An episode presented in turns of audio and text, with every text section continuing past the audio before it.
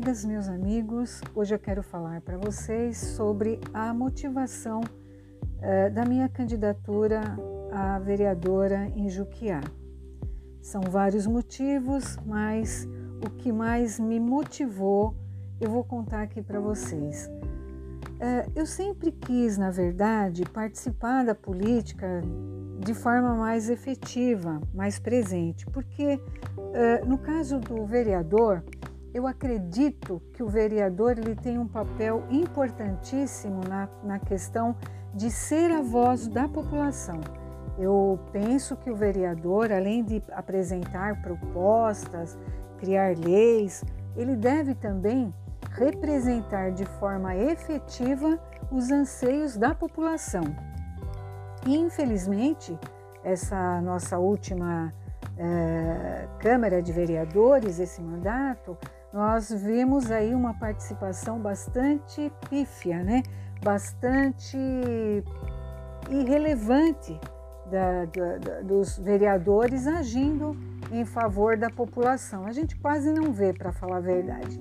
Infelizmente, é isso que nós e que eu, como cidadã comum, aí vi é, os acontecimentos, os problemas surgirem e nada acontece, nós não vemos nenhum movimento dos vereadores né, reivindicando os direitos do, da população, a gente não vê nenhuma manifestação e acaba que tudo acaba virando pizza, né? Tudo acaba se diluindo e as questões aí vão passando, vão passando em branco e a gente fica com aquele sentimento de que né, o povo nunca é atendido de forma é, satisfatória. Então, é, para dizer por que, que eu quero ser a voz do povo, eu vou, vou colocar aqui para vocês, vou, re, vou, relembrar, vou fazer um, um, flashback aqui de problemas aí, alguns apenas, né? Que ocorreram e que causou aí um, uma agitação no nosso, na nossa cidade e que acabou assim se diluindo no tempo e, e houve aí um esquecimento é, evidentemente né, da, da, das autoridades, porque a população né, não, não esquece.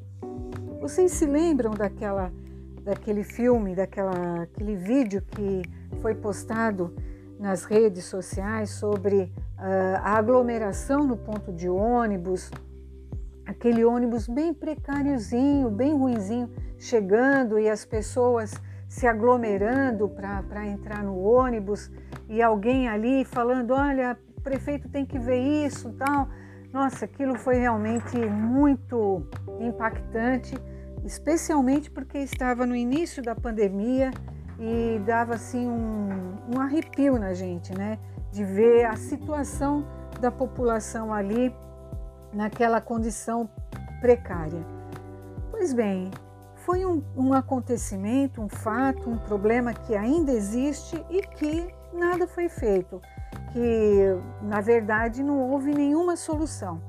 Houve até iniciativa de uma empresária de ceder os ônibus, de doar os ônibus e na verdade a coisa foi parar lá no legislativo, na Câmara de Vereadores e o presidente da Câmara simplesmente lavou as mãos, dizendo que não queria entrar em confronto com a administração do prefeito, enfim, tudo acabou ali é, de forma a, passar um pano nisso tudo e a situação continua lá. O pessoal não tem um, um bom transporte, é, o transporte é precário, enfim, um acontecimento que ocorreu, todo mundo se escandalizou e acabou em pizza, não é verdade? Outro, outra situação que ocorreu também, que eu inclusive é, fui parada assim na rua e pessoas me perguntaram se eu sabia o que estava ocorrendo, o que é, tá, estava acontecendo, é, foi a questão do processo seletivo do hospital, né? Olha, Aquilo ali estava com toda a característica de uma grande enganação. Parecia que já estava as vagas desse processo seletivo já estava marcado para o pessoal que já trabalhava lá, mas talvez tinha que se cumprir uma, um regulamento, então fez-se a convocação para que as pessoas se candidatassem. E aí, quando o pessoal foi ver, estava tudo já marcado e as pessoas, com certeza, com toda razão, né, se sentiram enganadas, não é verdade? E também foi mais um caso de um tumulto aí na, na, na, cidade e todo mundo revoltado e todo mundo querendo saber e nada. O tempo passa e as coisas é, se tornam aí esquecidas, né? Para a administração, para a nossa população, não. Um outro fato também muito escandaloso na nossa cidade foi a compra daquela máquina de cafezinho, gente aquela máquina de cafezinho que a Câmara de Vereadores comprou no valor pífio de 7 mil reais. Algo que todo mundo ficou muito revoltado, porque onde já se viu numa cidade com recursos bem pequenos, com toda a dificuldade que nós temos, alguém ali na Câmara autorizar a compra de, um, de uma máquina desse valor para fazer café. Então, realmente foi assim algo muito escandaloso que indignou toda a cidade. Foi muito ruim o que aconteceu ali. E depois eu fiquei sabendo, conversando com pessoas que estavam mais a par da situação, que na verdade se tratou de um desaforo que o o vereador lá quis fazer contra o prefeito, né? Se vocês pesquisarem procurarem saber exatamente o que ocorreu, vocês vão ver que foi isso que aconteceu. Desaforo, né? O, o dinheiro da Câmara que deveria ser devolvido para a prefeitura, né, do orçamento da Câmara que deveria ser devolvido à prefeitura, Parece que lá o, o cidadão não quis devolver e para fazer um desaforozinho comprou a máquina, né? Olha, gente, isso é o que a gente ouve falar, tá certo? E sei lá, né? Vai saber se isso realmente procede ou não. Mas, de qualquer forma, meu Deus do céu, vamos pensar aqui, né? Com dinheiro alheio, qualquer um compra qualquer coisa, não é verdade? Agora, eu pergunto, se esse dinheiro tivesse saído do bolso desse cidadão, será que ele ia comprar uma máquina desse valor?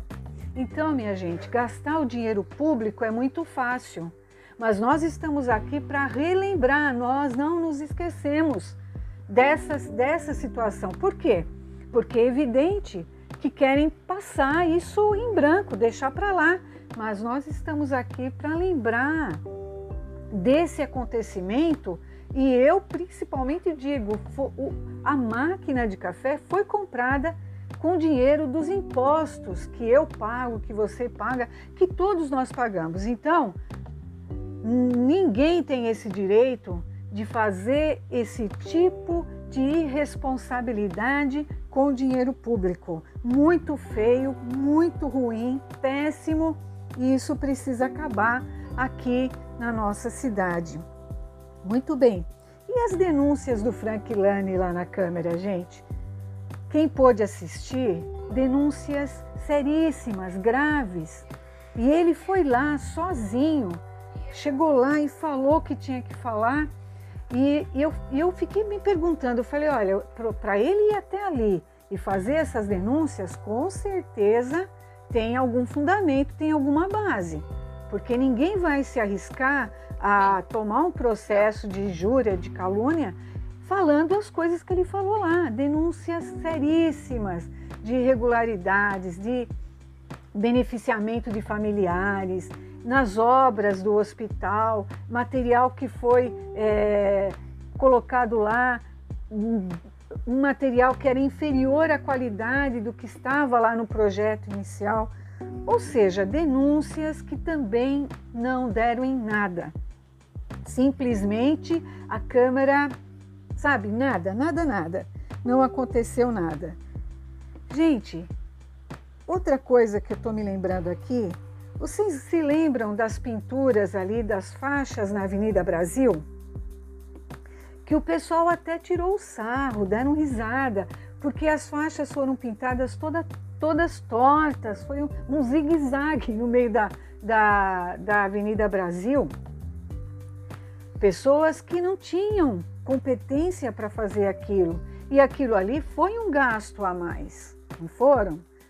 Não, não se gastou uh, ali um material em dobro para se fazer as faixas? Então, é, na verdade, eu, eu coloco para vocês todos esses acontecimentos para dizer o seguinte: que todo tipo de irregularidade ela não pode simplesmente cair no esquecimento. E eu acredito que cai no esquecimento porque os nossos representantes ali no legislativo não estão cumprindo o seu papel.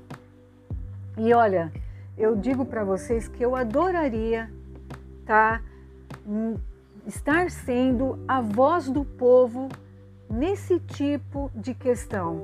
Nessas situações, eu adoraria estar representando a população, porque eu me sinto população, eu me sinto povo e muitas vezes me sinto enganada e tenho um desejo de dizer ou de me colocar para as autoridades que esse tipo de situação não pode acontecer, não deve acontecer, porque parece que há um total desrespeito com a população, com o povo de Juquiá. Então, essa é uma, é uma das razões que me motivou a me candidatar e a pedir um voto de confiança para que eu possa ser representante, que eu possa ser a voz do povo na Câmara de Vereadores.